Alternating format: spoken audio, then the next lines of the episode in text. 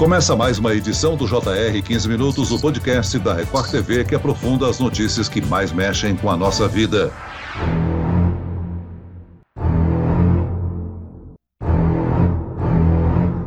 A praia de Jaboatão dos Guararapes, em Pernambuco, tem placas de alerta, bandeiras vermelhas e salva-vidas para alertar sobre o perigo dos tubarões. Mesmo assim, muitos banhistas se arriscam. O litoral pernambucano é o que mais sofre com os ataques em toda a América do Sul. Qual a explicação para isso? E por que eles se concentram em determinadas praias? Eu converso agora com o biólogo marinho, doutor e professor do Instituto de Biologia Marinha e Meio Ambiente da USP, Edris Queiroz. Bem-vindo, professor. Oi, Celso. Obrigado. É um prazer estar aqui falando com vocês. E aqui comigo está a repórter da Record TV em Pernambuco, Priscila Assis. Olá, Priscila. Olá, Celso. Tudo bem? Um prazer estar aqui também falando sobre esse assunto que é tão importante, né? Olha, esses ataques têm chamado muito a atenção porque aconteceram exatamente na mesma praia, dentro de um espaço muito curto, de duas semanas. O banhista estava em águas rasas e foi mordido na parte posterior da coxa. Ele passou por uma cirurgia e se recupera bem. 15 dias antes, um outro banhista teve a mão arrancada e também uma parte da coxa mordida por um tubarão. Ele não resistiu aos ferimentos. Esses ataques são registrados desde a década de 90, então é algo que a gente tem vivido bastante aqui em Pernambuco. O que explica essa concentração no litoral pernambucano, professor Edris? Bom, como você falou, né, Priscila? Esses ataques começaram por volta dos anos 90, só que a gente tem que voltar um pouquinho mais na história, né?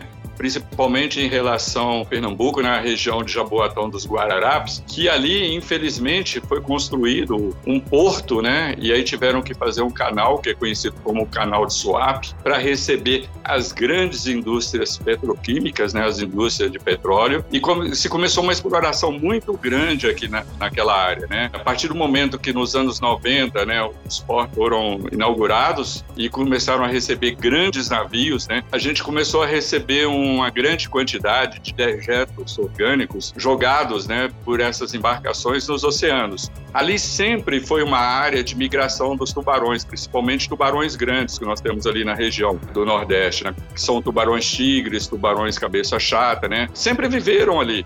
Mas com essa construção desse canal, o número de animais, eles achavam comida em fartura. Ou seja, começaram a se aproximar mais das praias da região, que são as praias de Piedade e de Boa Viagem. Por que, que esses tubarões, então, atacam os banhistas? Eles se confundem na hora da cadeia alimentar? O que é que faz esses ataques serem mais, vamos dizer assim, propícios? Se a gente falar da fisiologia do animal, né, os tubarões, eles estão no topo da cadeia alimentar dos oceanos, ou seja, eles são os maiores predadores que tem. E esses animais se alimentam de tudo. Mas se a gente pensar que assim os tubarões, é, o tato dele é feito com a boca, principalmente nessa época do ano que as águas dos oceanos estão bastante turvas, principalmente na região do Nordeste e principalmente ali no canal de Suape, né, na região dos ataques, a água turva, o tubarão, muitas vezes, ele para saber qual que é a presa dele, ele vai morder. Não que ele tenha gosto pela carne humana, né? Mas para ele sentir, para saber o que está ali, então, por ele não estar tá enxergando tão bem nas águas turvas, ele acaba confundindo o ser humano com uma presa, é onde ocorre o ataque. Como seus dentes é, são bastante afiados, como lâminas de gilete, né? Uma mordida desse animal imediatamente pode provocar um sangramento muito grande e levar a pessoa a morrer por hemorragia.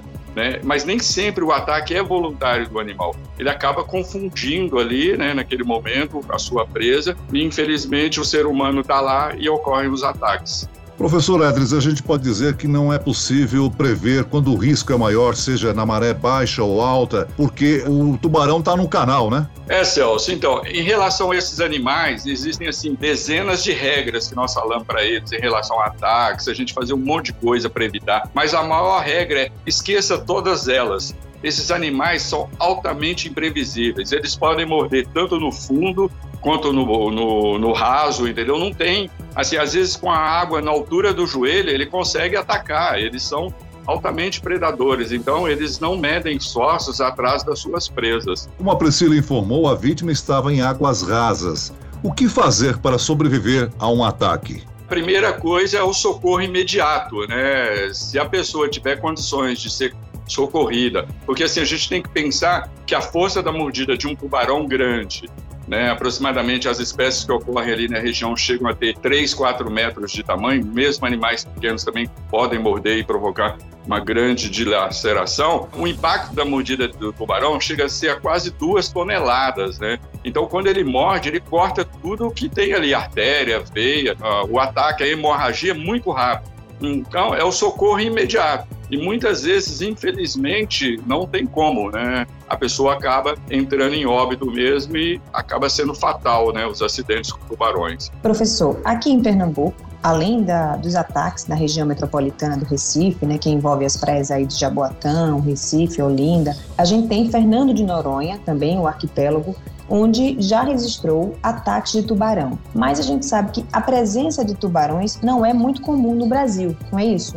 Nós temos, assim, aproximadamente das mais de 100 espécies de tubarões que nós temos no mundo inteiro, a gente tem aproximadamente 48, 50 espécies de tubarões ocorrendo aqui na nossa costa, inclusive tubarões grandes, né, como tubarão tigre, tubarão cabeça chata, tubarão branco, né, apesar dele não se aproximar tanto das nossas costas, mas mas esses animais são comuns na região do Nordeste, principalmente. Então, o problema maior que nós temos é em relação à ação antrópica. É o homem invadindo o espaço dos animais no seu ambiente natural. E mesmo com todo o aviso que tem na, nas praias, é, com todo o alerta dos salva-vidas, as pessoas continuam se arriscando, né? Agora eu pergunto o seguinte, professor: diferente do filme clássico dirigido por Steven Spielberg, não é comum o aparecimento de tubarões em praias, é? O que a gente tem que pensar assim, nas praias mais próximas aos estuários, que são aquelas regiões onde a gente tem os rios desembocando, né? As fêmeas procuram essas regiões, as fêmeas que dão à luz aos filhotes vivos, né? Ou que botam ovos, elas procuram essas regiões para desovar, que os filhotes nasçam ali e tenham é, alimento em fartura. Então, é comum sim, é que a gente muitas vezes não percebe, porque assim, tubarão geralmente ele não ataca, né? São raras vezes que isso acontece é quando ele não tem é, muito alimento no ambiente dele natural, aí ele está com fome e ele está procurando para caçar. Mas a gente pode é, jogar uma rede de pesca numa praia, puxar e acabar vindo filhotes. Filhotes geralmente atacam um pouco, quando eles estão com fome, eles às vezes vão confundir a sua presa, né? Mas nós temos sim tubarões em toda a costa. É que a gente, felizmente, né, nós não somos presa desses animais. Então, o número de ataques de tubarões no mundo inteiro é muito pequeno em relação a outros animais que nós temos na natureza. As pessoas morrem mais por picada de aedes aegypti, de picada de formiga, de picada de abelha, né, do que por um ataque de tubarão. Desde 1992, o CEMIT, que é o Comitê Estadual de Monitoramento de Incidentes com Tubarões, registra 67 ataques no litoral de Pernambuco, incluindo Fernando Noronha. 26 pessoas foram mortas por ataques de tubarão. Eu pergunto ao senhor, professor: todos os tubarões são perigosos ou tem tubarão que não representa riscos para nós? Por exemplo, o tubarão martelo, ele é um risco para as pessoas? Olha, Celso, é uma coisa que eu falo para os meus alunos na especialização sobre tubarões é que assim, todos os tubarões são perigosos. Qualquer tubarão pode morder e eles têm dentes bem afiados. O que nós temos é assim, na região do Nordeste, né, nós temos espécies mais perigosas. A gente ter uma ideia, todo mundo pensa que o tubarão branco é a espécie mais perigosa que tem no mundo, mas não é. Na realidade, o tubarão cabeça chata é o animal dos mares mais perigoso, ou seja, ele come de tudo qualquer coisa, inclusive placa de carro, metal, latinha de cerveja, o que tiver na frente ele engole. Então, é um animal extremamente perigoso. Depois nós temos o tubarão-tigre, que são esses dois animais que provocam muitos ataques lá na região de Recife e Fernando de Noronha. Inclusive, o tubarão-martelo, ele também pode morder, atacar e provocar acidentes fatais com o homem. Até o tubarão-lixa, que é aquele que fica no fundo de aquários ali, existem relatos de acidentes que é, o mergulhador vai mexer no tubarão tudo e ele acaba atacando e mordendo e às vezes pode provocar um acidente fatal. Então a gente tem que sim pensar nesses animais como animais predadores do topo da cadeia alimentar e que são realmente têm condições de atacar. Mas é, lembrar que eles não são vilões. A maioria dos ataques, muitas vezes que nós temos, é o homem que está invadindo o espaço dele. Muitas vezes o surfista praticando o surf não uma área que é propícia à área de alimentação dos tubarões, mergulhadores alimentando tubarões como esporte, né, achando isso uma coisa bem legal. Infelizmente, os acidentes acontecem. Mas a gente sim tem que pensar que todo tubarão pode morder, sim. Como o Celso tinha falado um pouco antes, né, aqui em Pernambuco a gente tem placas, bandeiras que sinalizam quando o mar está mais perigoso. Então, as pessoas ela, acabam tendo só essa forma como prevenção do ataque, saber que ali é um local de risco e saber que o mar, vamos dizer assim, não está ideal para o banho, o risco é maior. Mas há propostas para usos de redes para formar uma barreira entre a orla e os tubarões em alto mar. Isso seria viável, na sua opinião?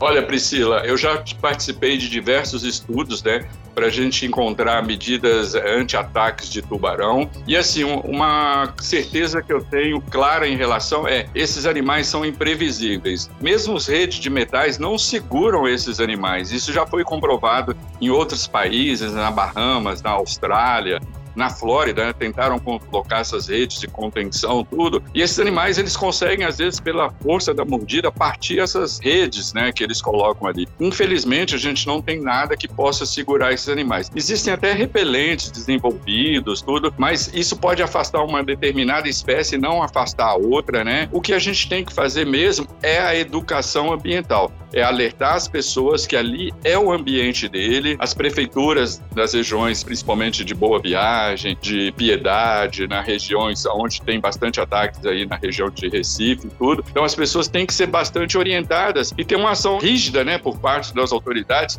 Se está lá proibido entrar, né, não pode entrar. Então a pessoa tem que saber que se ela entrar numa área que tem tubarões, ela está correndo o risco de sofrer um acidente fatal. Então, infelizmente, as pessoas não respeitam e os animais acabam vilando o vilão aí nessa história. Que é a mesma coisa que acontece lá em Fernando de Noronha, né? Cheia de tubarões, as pessoas mergulham, vão mexer com o animal, que foi o caso daqueles acidentes fatais que aconteceram lá, que foram acidentes provocados pelos banhistas que estavam lá na região. Depois desses ataques, né, nessas últimas semanas, foi decidido pela prefeitura, junto com o CEMIT, né, que é o Comitê Estadual de Monitoramento dos Incidentes com Tubarões, que nesse trecho de Piedade, que é considerado de maior risco, vai ficar proibido o banho. Por enquanto, esses estudos estão sendo aprofundados. Isso é uma coisa que alguns especialistas aqui, professor, já defendem. Eles pedem a proibição do banho justamente nessa época do inverno, por conta dessas águas turvas do mar, que isso dificultaria o animal, por exemplo, saber que é uma presa ou não. O senhor concorda, então, que seria uma forma mais viável do que só as placas?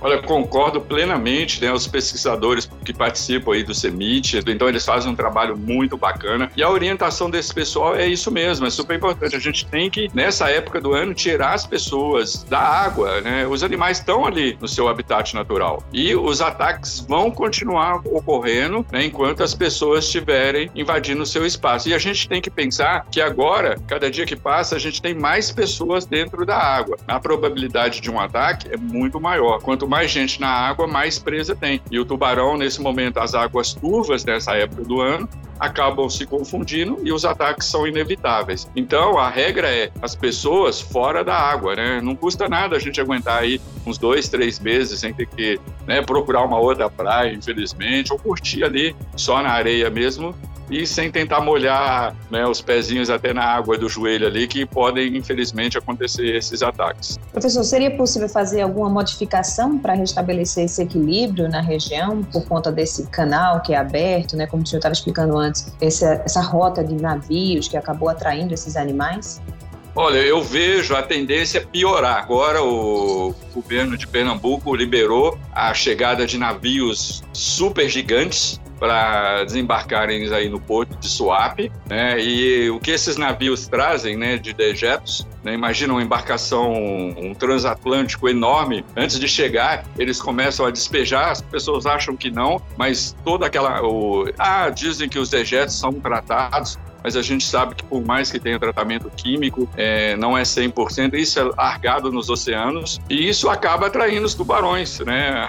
A única maneira que a gente te, teria era restabelecer as condições originais do ecossistema, como ele era antes de construir o porto. Infelizmente isso não vai acontecer e os ataques vão continuar. Professor Edris, para encerrar, tudo no mar tem equilíbrio. O tubarão tem algum predador? O único predador que hoje o tubarão tem é o homem, infelizmente. Mais de 100 milhões de tubarões são mortos por ano, né? Apenas pegar a barbatana e fazer uma sopa, que o pessoal acha que é afrodisíaco, isso também possa estar contribuindo para os ataques, né? As pessoas estão interferindo no ecossistema e esses animais acabam se sentindo ameaçados e podem estar se tornando mais violentos por causa disso, se aproximando mais do ser humano e aonde que acontecem os ataques.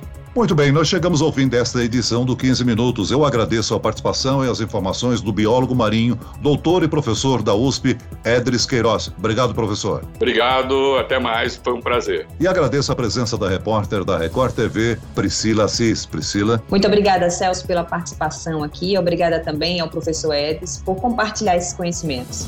Esse podcast contou com a produção de Homero Augusto e dos estagiários David Bezerra e Larissa Silva. Sonoplastia de Marcos Vinícius.